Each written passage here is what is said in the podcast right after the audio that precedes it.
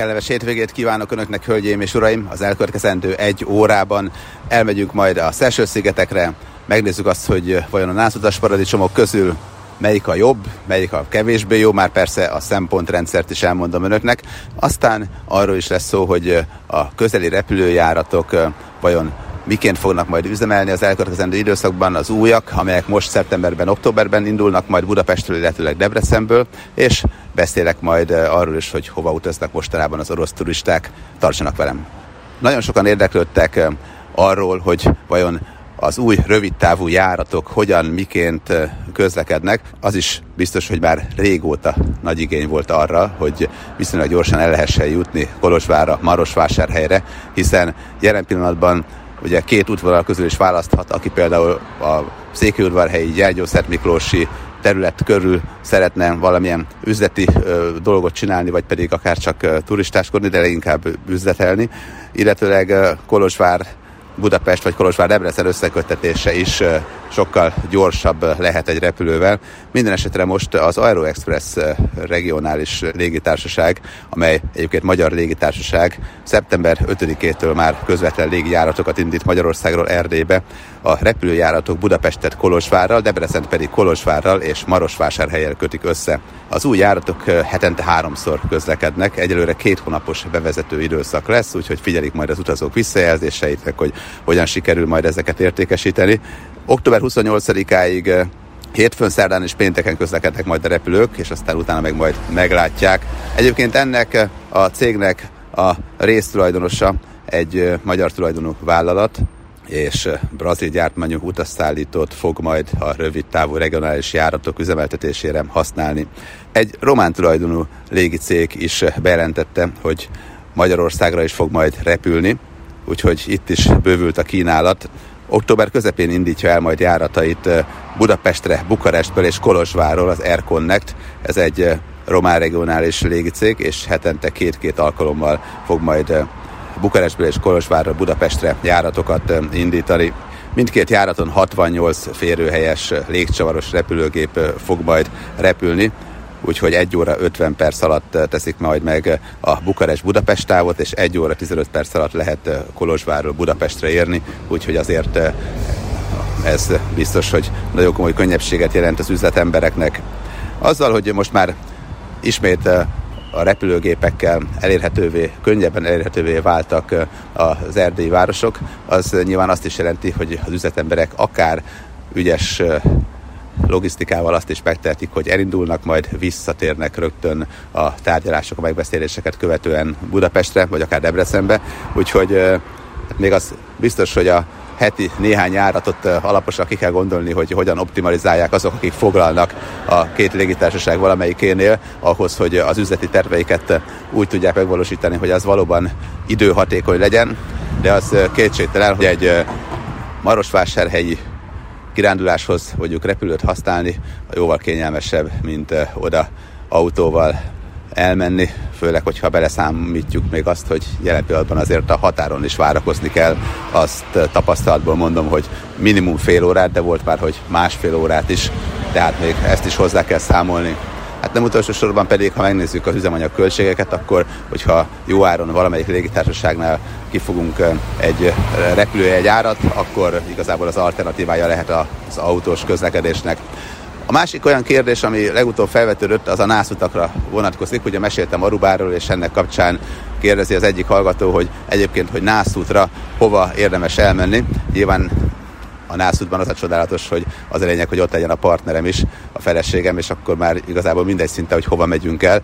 Nyilván a pénztárcától is függ, hogyha szeretjük az álomnászutakat, amikor a pálmafák a víz fölé hajolnak, türkiszkék a víztükör, és vélhetően jó időnk lesz, akkor vannak tipikus nászutas paradicsomok, a Karib-tengernél ilyen ugye Aruba, ilyen a Bahama-szigetek, de egyébként a Maldív szigetek még arra is specializálódott, hogy a nászutasoknak pazarlakosztályokat tartson fenn. Ezen kívül sokan mennek nászutra a Seychelles szigetekre is, tehát ezek rendkívül népszerűek, de Mauritius francia tulajdonú szállodái esetében is még szerveznek is esküvőt. Tájföldön is egyébként szerveznek is esküvőt. Hozzáteszem, azért arra vigyázni kell, hogy ha például valaki elmegy Las Vegasba és azt mondja, hogy az esküvőt is ott szervezem, nem csak a nászutat, az ottani esküvő az akkor is érvényes, ha csak látszólag pillanatokon belüli elhatározást követően mondjuk másnap ez megtörténik. Ott ugye nincs várakozási idő, tehát egy átmulatott éjszaka után reggel össze is házasodhatunk, hát elválni már nem olyan egyszerű. Tehát az érvényes Magyarországon is, úgyhogy óvatosan duhajkodjanak. De a másik arra is oda kell figyelni, hogy ha például valaki mondjuk Tájföldön vagy a Maldív szigeteken esküszi körök hűséget hitvesélnek, akkor az még automatikusan nem lesz érvényes Magyarországon. Tehát ehhez ugye megfelelő egyezmények szükségesek. Emiatt, hogyha egy ismerősöm esetében is egy tájföldi esküvőre sor került, akkor még mondjuk nem biztos, hogy, sőt, hát biztos, hogy nem érvényesülnek automatikusan azok a szabályok, amelyek a házassághoz fűződnek, legyen itt öröklés, vagy akár örökbefogadás, tehát ugye azért erre ügyelni kell. Természetesen nagyon-nagyon sok különleges nászutat is fel tudnék sorolni. Ismerősömeik azok búvárnászútra indultak, akkor volt már olyan, aki a nászút során mindig az adrenalin szintet szerette volna növelni, és emiatt olyan helyekre ment, ahol lehetőség van tandemugrásokra. Valaki Kubában buliszta magát nászutasnyira, tehát azért sokféle változat van.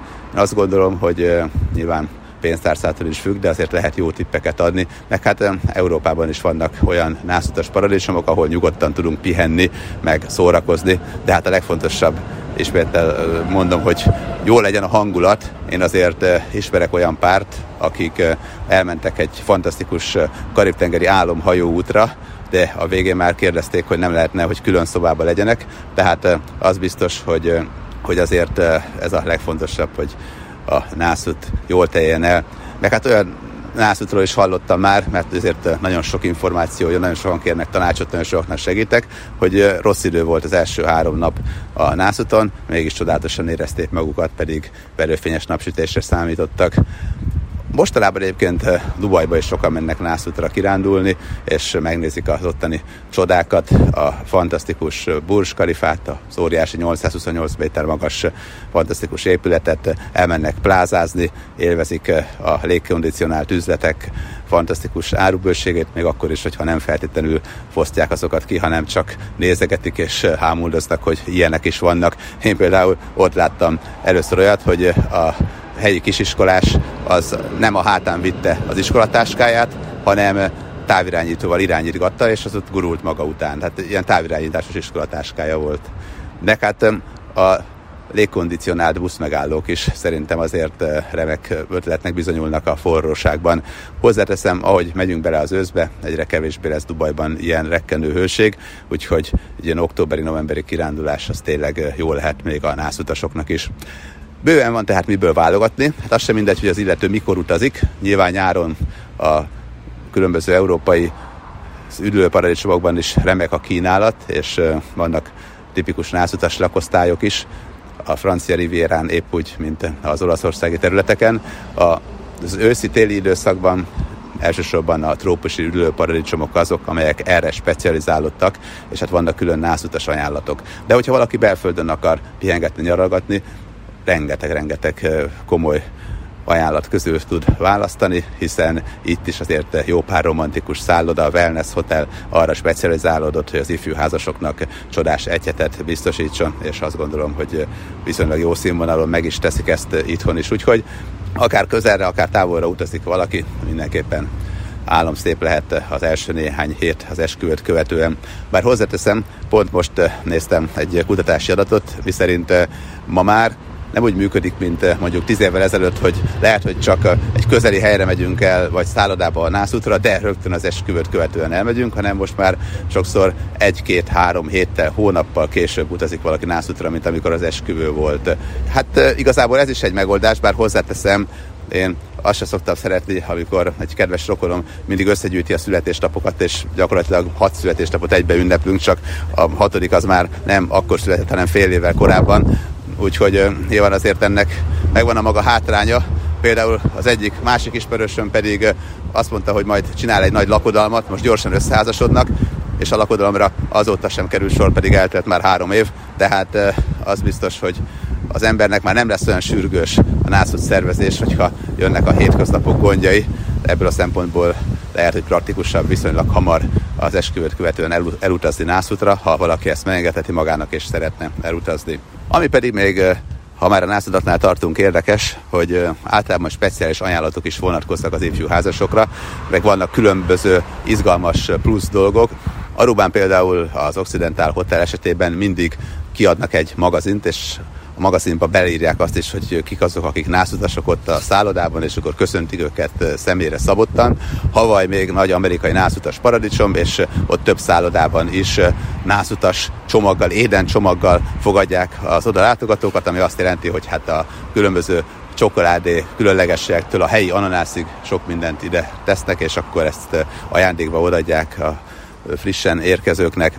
A nászutak közül van olyan, ami rengeteg eh, akciódús kalandot ígér. Hát most ezen nyilván azt értem, hogy el lehet menni raftingolni, vagy éppességgel közösen a párunkkal egy eh, safari túrára, és hát vannak, amelyek eh, azt kínálják, mint például a Maldiv szigeteki nászutak jelentős része, hogy pihenhetünk a tengerparton, és lehetőleg olyan öblöcskében, ahol más rajtunk kívül nincsen, és merenkedtünk azon, hogy milyen jó a mi dolgunk, hogy ilyen csodálatos a feleségünk vagy a férjünk. Tehát ilyen téren azért vannak nyugodalmasabb, meg programmal dúsított nászutas kínálatok is, de óriási piac ez jelenleg. És hát azt látjuk, hogy vannak olyan országok, ahol tényleg nagy divat az, hogy két-három hetes nászutra is elmennek az ifjú házasok, mert máskor egyébként nincs módjuk nagyon utazgatni, és emiatt aztán a kínálatból bőven tudnak válogatni, és akkor el is utaznak nagyon sok izgalmas helyre. Sajnos olyan történetek is vannak, amikor a nászút nem tökéletesen sikerült, és hamar a vállásra került a sor, meg olyan is van, amikor még az egyik nászutas pár esetében például az egyik vízbe fulladt, tehát vannak szomorú történetek is, de hát azért a túlnyomó többségében a nászút az egy olyan élmény, amit utána lehet nézegetni a fotókon, vagy a filmfelvételeken, és akkor mindig emlékezhetnek az ifjú pár tagjai, amikor már nem olyan ifjak, hogy milyen csodálatos volt az ott eltöltött időszak. Külön vannak nászutas menük is egyébként, és néhány területen erre specializálódtak, hogy a nászutasoknak mindenféle izgalmas külön menüt állítsanak össze a fűrtojástól kezdve egészen az ananász befőttig. Még egy kérdésre mindenképpen kitérnék, hiszen már a műsor beharangozójában is mondtam, hogy rengetegen érdeklődtek, hogy most elmaradnak az orosz turisták az Európai Unióból, vagy Magyarországról kevesebben jönnek, akkor most egyáltalán nem mennek, vagy mennek valahová. Nos, most már azért nagyjából látjuk az adatokat, és azt mondhatom, hogy azért olyan hihetetlen mértékben nem zuhant az oroszországi kiutazások száma, mint azt az első pillanatban gondolnánk. Tehát nem az történt, hogy gyakorlatilag az orosz turisták eltűntek a világból, hanem jóval kevesebbet utaznak, de utaznak azért, csak más területekre. Tehát nálunk is mondjuk volt olyan hónap, amikor 80 ezer vendégészakát regisztrálhattunk, aztán volt, amikor 50 ezeret, és most ennek a töredékét és az orosz turisták jelentős része ugyanakkor elmegy mondjuk Balira, Törökországba, Maldív szigetekre, Dubajba, tehát ezek a területek azért rendkívül népszerűek a körükben, és ha a tájföldet megnézzük, akkor a koronavírus járvány miatt azért sokan nem tudtak ugyan ide utazni az elmúlt két esztendőben, de most megint csak népszerű lett az orosz vendégek körében. Rengeteg orosznak van apartmanja Pataján például. Bali tele van orosz turistákkal. Ha valaki Dubajba megy, akkor látja azt, hogy fullon vannak a szállodák orosz vendégekkel. Török rivierát lényegében a mostani nyári szezonban az orosz turisták mentették meg attól, hogy a szállodáknak kispét gondjuk legyen a koronavírus járványt követően. Tehát azt láthatjuk, hogy vannak azért jól költő orosz turisták a világban, csak kevésbé Európában, kevésbé Magyarországon, bár hozzáteszem, amíg még tudtak viszonylag könnyen vízumhoz jutni és utazgatni, azért Európában is voltak, úgyhogy átmentek, amikor tudtak még, és lényegében Észtországból, Finnországból, Litvániából, stb. utaztak tovább, de hát most olyan helyeket választanak elsősorban az őszi pihenésekre, városlátogatásokra, telelésekre, amelyek számukra könnyebben elérhetőek. De ettől függetlenül nyilván nincsenek olyan nagy számban orosz vendégek a világban, mint ami jellemezte az elmúlt időszakot, hiszen ha a világban nézzük a költéseket, meg a turista számot, akkor azt látjuk, hogy a hetedik legnagyobb küldőpiac Oroszország 2018-ban, 19-ben. Egyébként érdekes, hogy Magyarországon is a hetedik legnagyobb küldőpiac, míg mondjuk az utolsó nagyon jó év a 2019-es előtt 10-15 évvel még nem voltak a tízes toplistán sem.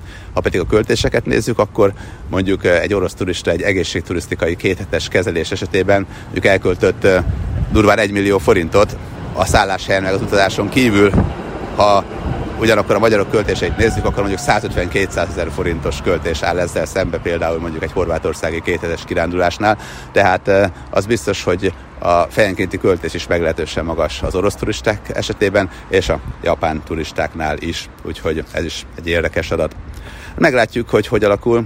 Nyilván idegenforgalmi szempontból csak abban bízhatunk, hogy minél hamarabb normalizálódnak a dolgok, béke lesz, és lehet majd mindenhova, mindenfelé utazgatni, légtérlezárások, meg mindenféle szigorítások nélkül. De jelenleg ezt tudom válaszolni erre a kérdésre, hogy most akkor hova utaznak majd ők. És hát nyilvánvalóan a pillanatnyi politikai helyzet folyamatosan befolyásolja az idegenforgalmat, a turizmust a világban, meg a háborús helyzet. Ígértem még azt is az előzetesben, hogy exotikus tájra is elviszem önöket. Nos, a Seychelles szigetekkel kapcsolatban érkezett kérdés, hogy vajon most mi a jobb, Seychelles szigetek, Maldív szigetek vagy Zanzibár? Nos, hogyha választani kellene, és ezt olyan tapasztalat alapján mondom, hogy a Maldív szigeteken még a, a turizmus beindulásakor készítettem filmet az elsők között így a kelet-európai tömbből, és az Echelon study túrokat szerveztek azért, mert még akkor abban bíztak, hogy a frissen lényegében rendszert váltott országok közül Magyarország majd rengeteg turistát küld a Seychelles szigetekre, hát aztán nem küldött rengeteg turistát. Dominikára például igen, meg mondjuk Jordániába igen, de ez most más tészta. Zanzibárt illetően pedig még különjáratú repülőgépek is indultak Magyarországról. Tehát tényleg nagyon felkapott volt ez a hely a magyar turisták körében, úgyhogy ez nagyon érdekes. Aztán, ha megnézzük, hogy mit kínál ez a három hely, akkor én azt mondanám, hogy ha szeretnék kellemesen egy hetet úgy eltölteni, hogy nyugodtan pihenek, ne nagyon szóljanak hozzám, gyönyörű édeni legyen az a sziget, ne legyenek autók, süppedjen a hófehér homokba bele a lábam, és korall állatkák, egykori korall állatkák maradványain tudjak sétálgatni, miközben a napsugarai bársonyosan körülölelnek, hát akkor azt mondom, hogy a Maldív szigetek az, ami leginkább az édeni sziget.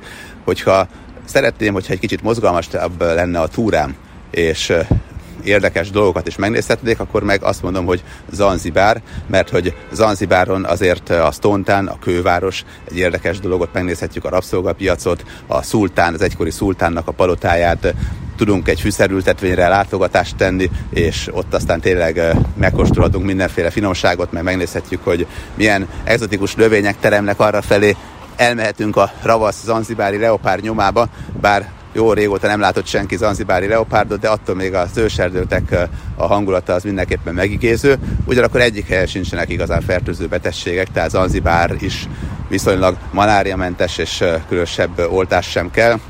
Maldív szigetekre sem, Seychelles szigetekre sem. A legbiztonságosabb ezek között talán a Seychelles szigetek, ahol legkevésbé vannak lopások.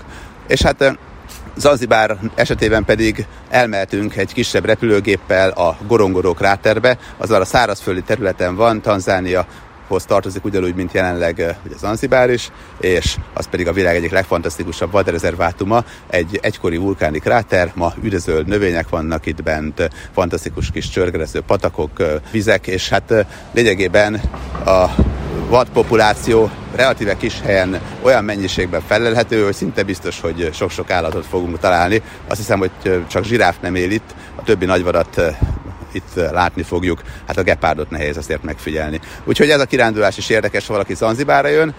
Kellemes türkiszkék víz, jó pár partszakaszon, nem mindenhol, de jó pár szakaszon. Hasonló egy kicsit a Maldivhoz a vízhőmérséklet, úgyhogy Zanzibár egy jó választás, kicsit olcsóbb is. Szesöl esetében nem mindegy, hogy hova megyünk. Tehát a Szesöl szigetek jól hangzik, van ugye három nagyobb sziget, meg négy kisebb, de a nagyobb szigetek esetében a fősziget Mahe, ahol a főváros Viktória is van, hát sokaknak csalódás, mert itt azért vulkanikus jó pár helyen a partszakasz, nem mindenhol az az édeni a hangulat, egy kicsit azért keveredik itt a, az ázsiai kultúra az európaival, sokféle vallás követőinek van itt temploma, tehát ez is érdekes, de azért nem az az édeni. Első pillanatban, ha valaki leszáll a repülőgépről, és mondjuk olyan helyen foglal szállást, és akkor azt mondja, hogy te jó ég, hova jöttem aztán utána felfedezi az apró kis öblöcskéket, meg esetleg elmegy másik szigetre. Pralin esetében például már vannak meseszép öblöcskék, Ladig pedig a legszebb szeseli rész. Hát itt vannak azok a klasszikus gránit sziklák, amiket oly sok filmből ismerhetünk. Ezek a gránit sziklák lényegében ilyen 6-8 méteres partszakaszokra tagolják a fantasztikus korall területet, és lényegében ott andalogva sétálgathatunk pár métert, és mehetünk utána be a vízbe, ami szinte áll. Nagyon meleg és türkis színű, tehát tényleg álomszép, ladig a Szesel-szigetek gyöngyszeme, és hát itt bikafogatot is kipróbálhatjuk, elmertünk a kókuszdió feldolgozóba, tehát van mit csinálni, érdekes, szép hely, úgyhogy vámorító, és a teknősökről se feledkezzünk meg, mert a Seychelles szigetek híres az óriás teknősökről, jó párral fogunk találkozni. Amikor én utoljára ott voltam, akkor éppen nagy teknős számlálást tartottak, és mindegyiknek a hátára egy számot fölfestettek, úgyhogy ilyen rendszámos teknősök sokaságát lehetett látni. Vadon voltak, de rajta volt, hogy 5, 6, 8, nem tudom, hogy felfestve nagyon furán néztek ki, de azt mondják, hogy majd a festék az környezetbarát és automatikusan eltűnik onnan, és a technős számláláshoz pedig erre szükség van. Nyilván jobban értenek, mint én a technős számláláshoz a technős számlálók a Szeső szigeteken, de nekem azért fura volt, és hát uh, nyilván figyelmeztettek arra is, hogy uh, a teknősnek ugyan foga nincs, de olyan erős az állkapcsa, hogy ne próbáljuk megsimogatni, meg a hátára se üljünk rá, mert azt nem igazán szereti a vad teknős. Ezzel együtt jó pár olyan szálloda is van a Szeső szigeteken, amelyeknek uh, saját teknős se van, és a kertben sétálgatnak, de vadon is találkozhatunk óriás teknősökkel. Úgyhogy azért az esői kirándulás is egy olyan, hogy mesebeli lehet, de mondom, itt úgy nem érdemes kirándulni, hogy na, pont annyi pénzünk van, hogy elmenjünk a legolcsóbb Szesel-szigeteki szállásra. A lényeg, hogy ott legyünk, mert akkor valószínűleg csalódás lesz. Tehát itt uh, akkor érdemes uh, egy kirándulást tervezni, hogyha tényleg valami jó szálloda, jó helyén tudunk hotelt foglalni, és ott eltöltünk 6-7 kellemes napot, vagy akár többet. A műsor első felében már hallhatták azt, hogy könnyebben tudunk eljutni Budapestről, Debrecenből, Erdélybe, illetve Budapestről Bukarestbe. Két légi társaság is szeptembertől, októbertől járatokat indít majd és azt is hallhatták, hogy vajon az orosz turisták milyen úti célokat választanak maguknak, hiszen noha jelentősen visszaesett a számuk, de azért továbbra is mennek turisztikai célból külföldi országokba pihenni, nyaralni. Azok a turisták, akik meglehetősen sokat költenek, és a világ hetedik legnagyobb küldő országa volt 2019-ben az utolsó olyan esztendőben, ami tényleg a folyamatos turisztikai számnövekedéseket, mint egy megkoronázta, és aztán utána jött a koronavírus járvány, sajnos utána megjött a háborús konfliktus, vagy hát a koronavírus járvány azért még mindig tart. Úgyhogy nem egyszerű most idegenforgalmi szempontból a helyzet, az biztos, de minden esetre arról azért meséltem önöknek, hogy nászutakra azért továbbra is mennek a világból számos helyen, hiszen nem állt meg az élet, és beszéltünk arról is, hogy a Maldív szigetek, Zanzibár, vagy éppenséggel a Seychelles szigetek közül melyik az, ami érdekesebb, izgalmasabb úti cél, ha már választani lehet, ha már versenyeznek egymással a szigetek. Apropó, a szigetek versenyzése. Sok-sok évvel ezelőtt írtam egy könyvet a világ legszebb szigetei címmel, és megpróbáltam sorba szedni, hogy vajon a száz legszebb sziget mi a világon. Hát nyilván millió és egy olyan sziget van, ahol az ember sose jár, hiszen hogyha valaki az egész világot bejárja, van egy ilyen kanadai fiatalember, aki a világ összes országába járt, ő sem megy el az összes szigetre, mert az egyszerűen képtelenség, olyan sok sziget van, hogyha minden nap, mint a kis madárka röppennénk az egyik szigetről a másikra, akkor se érnénk a végére, mert vannak egészen kis koralzátagyok, nagyobb zátagyok, meg mindenféle más csoda. De azzal együtt azért a populáris nagy szélpontokat be lehet járni, tehát az igazán híres szigeteket, az igazán ismert turista paradicsomokat meg lehet nézni, azokból azért nem végtelen számú van, a legfelkapottabbakat itt fel lehet sorolni tényleg, tehát gyakorlatilag van két-háromszáz, amiből aztán ki lehet választani azokat, amelyek valóban fantasztikusan jók. Úgyhogy nem egy lehetetlen ez a küldetés. Minden esetre nagyon sok szempont van, hogy mi alapján jó egy sziget. Hát nyilván a biztonság, hiszen vannak meseszerű szigetek, Afrika egyes szigetei, például ott Szomália partjainál, de a kalózok is éppen ott tanyáznak, és hát eh, nem egy életbiztosítás, emiatt természetesen értékelhetetlen az, hogy egyébként jól néz ki a sziget maga. Aztán a biztonságon kívül az exotikum, hiszen nagyon érdekes szigetek vannak, amelyek nem annyira exotikusak, nem nő ott pálmafa, de attól még mondjuk a Galapagos szigetek varázslatos világa megigézi a látogatókat, és olyan állatvilággal találkozhatunk itt, hogy el tudjuk képzelni, hogy Darwin miként írta meg a Fajok eredete című könyvét. És hát eh, mellette persze Fontos az is, hogy eh, milyen szórakozási lehetőségek vannak, mit lehet csinálni, mennyire mesébe illő édeni az eh, a sziget, ahol éppen vagyunk. Úgyhogy eh, az biztos, hogy a szempontrendszer sem mindegy, hogy mi alapján rangsoroljuk a szigeteket, de hogyha már álomszigetekről beszélünk, akkor azért még mindig azt mondom, hogy amit akkoriban még jó sok évvel ezelőtt a világ szigeteiben megírtam, hogy még mindig azok a szigetek itt benne vannak a topban, tehát Maldív szigetek, Bora Bora, tényleg Aruba, ezek a legszebbek közé tartoznak. És hát nyilván vannak olyan csodálatos szigetek, ahol a sziget egyik része mesébe illő, és a turisták imádják, és van a szigetnek olyan része, ahol meg azt mondom, hogy te jó ég, megdöbben az, aki ide látogat, hogy hát erről beszélnek, hogy ez milyen jó. Tehát Havajon is ugye vannak olyan részek, például Maui szigetének egyes paradicsomi öblöcskei, amelyek nagyon-nagyon szépek, és sokszor a populáris tengerpart meg csalódás azoknak, akik édeni hangulatra vágynak, és helyette pedig megkapják azt a fajta feelinget, ami nem biztos biztos, hogy ideális számukra.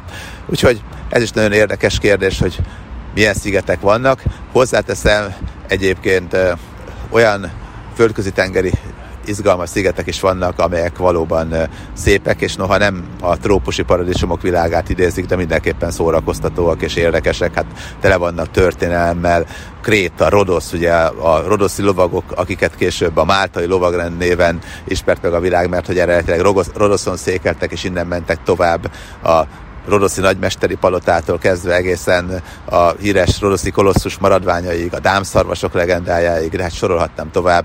Itt van Szardínia, a földközi tenger egyetlen olyan szigete, ahol igazán fehéres homokot találunk. Hát tudjuk jól, hogy vannak azért fehér színű, főleg kavicsos részek jó pár helyen, vannak homokos részek és kellemes homokos részek, de az a klasszikus korallzátonyokat idéző fehér homok, mondjuk még Szardínián sincs, mert az sem az igazi, de az legalább egy picit hasonlít hozzá, legjobban a földközi tenger strandjai közül itt van ilyen hely, ahol még a turistáknak a homokszerést is megtiltották, mert hogy nagyon sokan elvittek ebből a homokból haza, de olyan mértékben tették ezt, hogy kételenek voltak a helyi hatóságok tiltani. Szóval vannak ilyen nagyon szép kis szigetek, vagy ott van Capri szigete például, és hát az is biztos, hogy ha megnézzük azt, hogy az olaszországi tengerparti szakaszoknak a kis szigetei milyen érdekesek, hát akkor azok is gyakorlatilag olyanok, hogy heteket, hónapokat el lehet azzal tölteni, hogy csak ezeket bejárjuk.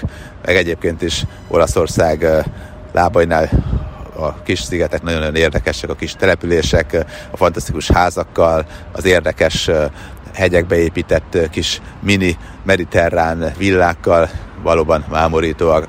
Úgyhogy felfedezni a világot tényleg izgalmas lehet, és hát valóban ezek a, ezek a szigetek, ezek nagyon izgalmasak lehetnek, és turisztikai szempontból sokat adnak, történelmi szempontból sokat adnak. Meg hát azért népesült be a legtöbb annak idején, mert jól védhetőek, hiszen nem kellett külön vizes árkot építeni, mert ott volt a természetes védelem.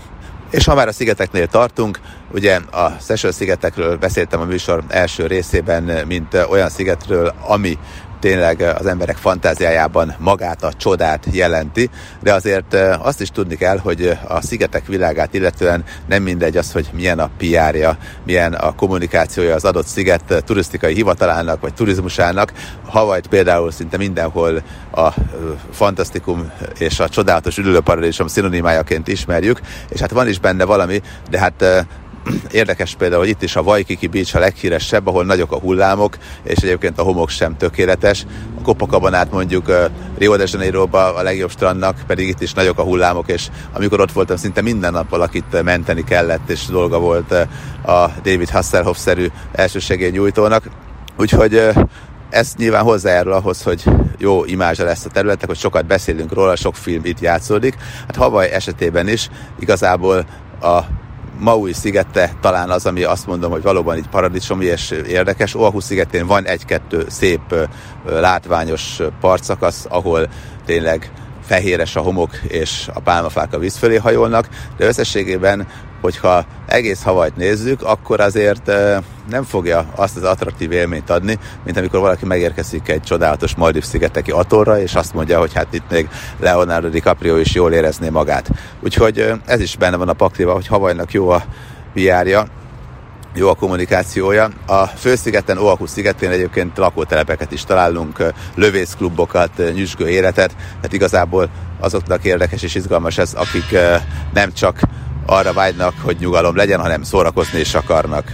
Havaj esetében egyébként van olyan sziget, ugye az az igazi Havaj, mert hogy a Havaj szigeteki elnevezések azért furcsák, mert Havaj nyelven nevezték el a szigeteket eredetileg, és utána, amikor jöttek a hódítók, ők elnevezték angolul, és most van egy Big Island nevű sziget, ami eredetileg a Hawaii nevet viselte, aztán később az egész szigetcsoport a Hawaii nevet kapta, és az állam is ezt a nevet kapta, és hát mellette vannak ugye más szigetek is, Oahu például, Maui, Kauai, és sorolhatnám tovább. A kisebb szigetek valóban édeniek, és nagyon szép kis öblöcskék vannak itt, de a nagyobb szigetek esetében azért jó pár helyen vannak vulkanikus részek is, ahol a szálláshelyekből kibatyogva a tengerpartra azt látjuk, hogy feketés lesz a lábunk, és hát a homok egyáltalán nem az édeni világot idézi. Ugyanez az igaz Tahiti kapcsán is, de valaki Tahitin elmegy és a tengerpartot felkeresi, akkor csalódni fog szerintem. De hát nem Tahiti tengerparti részeit kell feltétlenül felkeresnem, Tahitiról tovább kell menni az ottani kisebb szigetekre, például Moreára, vagy Boraborára, és ott már azért találunk fehér homokos tengerparti szakaszokat. Maga a fősziget, a Tahiti fősziget, az azért nem olyan gyönyörű a tengerpartot illetően, meg hát a növényzetet illetően sem. Tehát korán sincsen annyi pálmafa, mint azt így elképzelnénk. Tehát Tahiti, Bahama-szigetek, Havaj, nem mindegy az, hogy melyik részére megyünk, nem mindegy az, hogy hol van a szállásunk, nem mindegy, hogy melyik strandot keressük fel. Hát lehet az fantasztikusan jó, és lehet csalódás is. Tehát amikor például Vojt Trütko barátom megkérdezte tőlem, hogy hova menjen a családjával, akkor én mondtam, hogy Havaj, de azon belül menjen Maui szigetére, mert ott gyönyörűek a tengerparti részek, tudnak a gyerekek iskolába járni, és mellette pedig van szórakozási lehetőség, és mindenféle más. Úgyhogy így kerültek aztán Havajra, utána meg Floridába. Minden esetre Tahiti esetében is, hogyha valaki el akar menni, akkor érdemes Papetében a fővárosban egy-két napot eltölteni, esetleg elmenni autóval a Gauguin Múzeumba, bár hozzáteszem Párizsban sokkal jobb Gauguin képeket talál, ráadásul eredetieket. Aztán utána irány Bora Bora, vagy Morea, ahol megnézi a Tiki Village színházat és a Delfin Show-t az Interkontinentálnál. Tehát itt is azt kell mondanom, hogy nem mindegy, hogy hova megyünk. A Bahama-szigeteknél pedig nem, most, nem őshonosak a pálmafák, tehát itt tényleg, hogyha valaki a főszigetre elmegy, a Providence Islandre, akkor valószínűleg azt fogja mondani, hogy te jó ég, hát egy-két ültetett pálmafával találkoztam, de valójában hiányzik az a hangulat, ami, amit így a képeslapokon láttam. Aztán, hogyha Paradise Islandre is ellátogat, akkor ott már az új építésű, fantasztikus Atlantis Hotel világa valószínűleg ámulatba fogja ejteni, de azért ott is lehet fogást találni. Tehát ez is olyan, hogy azért nem mindegy, hogy melyik részére megyünk a szigettek ahhoz, hogy ott csodát lássunk, nem mindegyik feltétlenül elképesztően jó. Hát ahol szinte mondjuk a 80%-a a szállás kínálat esetében feltétlenül jól néz ki, az mondjuk a Maldív szigetek, ahol ugye nincsenek klasszikus szállodák, hanem bungalók vannak, vagy a tenger fölé építve, vagy pedig a tengerpartra, és ezekben a bungalókban laktak a turisták. Egy nagy sziget van, hát ott találunk egyedül magas épületeket, bár az első ilyen magas épület a 80-as években épült, tehát azok sem régóta vannak, és az egész sziget kisebb, mint a mi Margit szigetünk. Úgyhogy amikor arról beszélünk, hogy a világ legszebb szigetei, akkor azért nyilván nagyon sok szempontot figyelembe kell venni, és hát az sem mindegy, hogy a sziget egésze szép, vagy pedig egy része, vagy pedig külön meg kell találni azt a tengerpartot, ahol egyáltalán tudunk fürdeni. Vannak eldugott kis gyöngyszemek amelyeket kevesebben kerestek fel, főleg a karib-tengeri területeknél, és itt azért bőven amiből válogatnunk. Vannak olyan szigetek, Tájföldhez tartozó szigetek, ahol mindig pihentetik a, a különböző szigeteket, és nem engedik oda a turistákat. Aztán utána, amikor már picit helyreállt a természet rendje, és ismét kizöldültek a növények, és visszatértek a kis öblöcskékbe a halak, na akkor megint odaengedik a turistákat, és aztán pár évig lehet látogatni a szigeteket. Ilyen egyébként Pipi szigete például, ahol a Part filmet is forgatták, és ott is hosszú ideig lezárták ezt eh, a, az öblöt, az úgynevezett Maja Beach-et, a Maja öblöt. Maga Pipi szigete egyébként itt áll a turisták előtt, csak eh, nem lehet kikötni a szigeten hivatalosan. Hozzáteszem, amikor a lezárást megelőzően én itt jártam, akkor volt ö, olyan, hogy gyakorlatilag nem tudtak beállni már a hajók, olyan sok turista érkezett ide, nem fértek el a kikötőben, és mindig várni kellett, amíg egy hajó kiáll, és akkor egy másik kimehetett a vendégekkel. Nekem az volt a szerencsém, hogy itt is laktunk a szigeten, és bármilyen korán oda tudtunk menni, és annyira korán oda mentünk, hogy a messzebbről érkező turisták akkor még nem jöttek meg, úgyhogy akkor tudtam egy kicsit áttérezni az egésznek a hangulatát, de utána, mint olyan 10-11 óra magasságában, amikor megjöttek meg délbe a többiek, hát akkor már rendkívül zsúfolt volt ez az öblöcske. Krabi környékén még, ez ugye egy megye Tájföldön, Krabi környékén még vannak gyönyörű olyan kis szigetek, ahol kevesen vannak turisták, és még bőven lehet látni fantasztikus részeket, és hogyha Pateától a kambodzsai határ felé kocsival elmegyünk, akkor szintén találunk olyan helyeket, ahonnan túrákat tudunk tenni, és van olyan sziget is, ahol csak buddhista szerzetesek élnek, és gyakorlatilag néhány turista vetődik el pusztán erre felé fantasztikus kirándulásokat lehet ide is tenni. Francia Polinézia apró szigetei még nagyon érdekesek, tehát itt tényleg el tud bolyongani bőven az ember, és Édeni szigetek sokaságát találja úgy, hogy nem feltétlenül van mindegyik résznél rengeteg turista.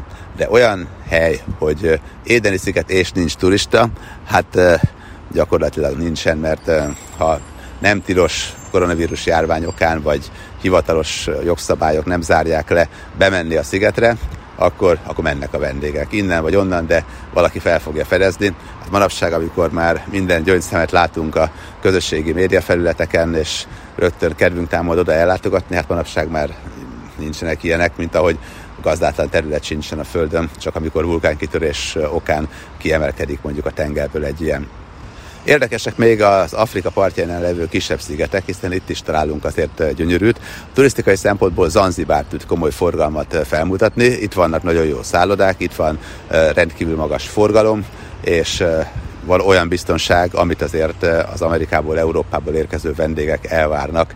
Tehát ez végül is azt kell mondanom, hogy egy gyöngyszem itt a sok-sok Afrika parti sziget, tehát hogyha nézzük, akkor ez talán a, ami a legjobb eredményeket tudja turisztikai szempontból produkálni. És hát láthatjuk azt is, hogy Kínánál pedig ugye Hajnan szigete az, ami a híres üdülősziget lett, és ez az, ahová építették a fantasztikus szállodákat, szállodasorokat, és lényegében itt rengetegen megfordulnak. Vannak híres szigetek is, például ugye a Dubai Pálma sziget, amelyet mesterségesen terveztek, feltöltötték a tengert, pálmaformát formáztak, és itt apartmanokat hoztak létre.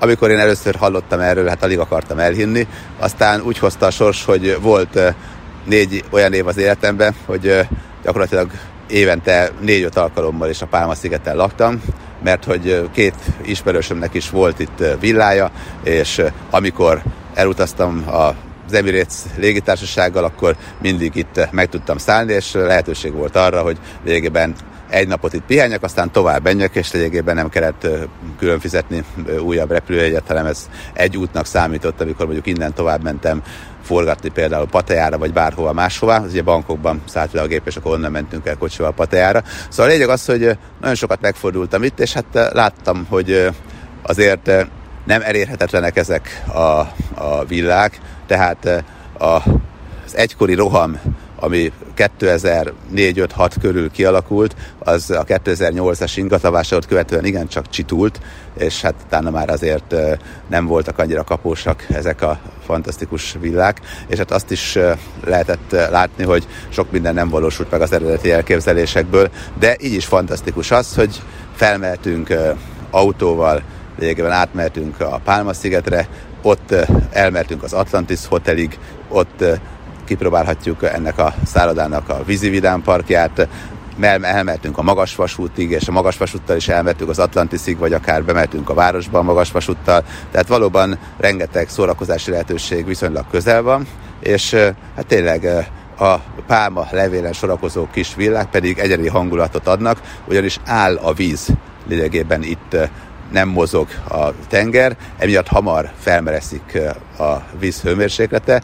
Nyáron ez olyan, hogy akár 28-30 fokos is lehet, télen is 21-22 fokos, tehát kellemesen tudunk lubiszkolni, bármikor érkezünk ide. Lehet itt fürdeni, leér a lábunk majdnem a közepéig a csatornáknak, utána egy picit úszni kell, aztán akár át is úszhatunk a másik oldalra, és hát beúsznak azért a kisebb halacskák is, tehát akár horgászni is lehet, kajakozni, rengeteg vízisportot űzni, valóban van egy speciális hangulata, és hát itt is van egy mindenkinek egy kis mini tengerparti szakasza, de akár végig is sétálhatunk a tengerparton, hiszen itt a tengerpartoknál ugyanaz a szabály, hogy nem tartozik az hivatalosan magához a bungalóhoz, magához az apartmanhoz, vagy a kis házacskához, hanem ott bárki megfordulhat, és akkor mondjuk 4-5 méterrel beljebb pedig kezdődik maga az apartman, és hát az már valakinek a magántulajdona vagy bérreménye. Úgyhogy ez is meglehetősen érdekes.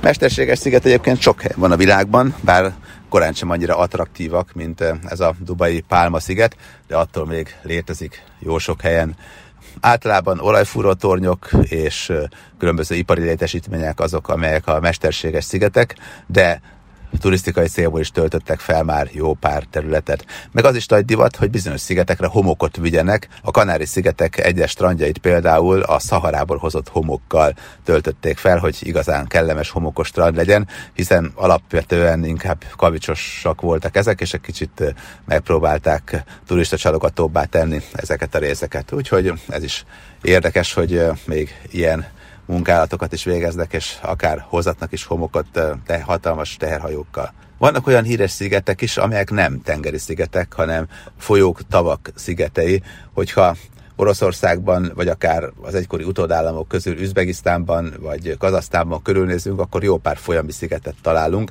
ahová erődítményt, templomot, mesetet építettek, és ezeket is lényegében érdemes felkeresni, hiszen jó pár az messze földön híres, de hát, hogyha Európában körülnézünk, akkor is látjuk azt, hogy mennyi sok-sok sziget van. Ha meg a világban, akkor azt is látjuk, hogy Manhattan is egy sziget. Tehát New Yorkban Manhattan lényegében New Yorknak a szíve, az egy szigeten fekszik, és hát nem csak Manhattan van azon a szigeten, hanem középen a Central Park, fölötte meg a Harlem, tehát a Harlem, Central Park, Manhattan nagyjából így néz ki a New York városmag, és aztán mellette még van Brooklyn, meg sok minden más a szárazföldi részen, de alapvetően ez is egy sziget, sőt, a Szabadság szobor is egy szigeten áll.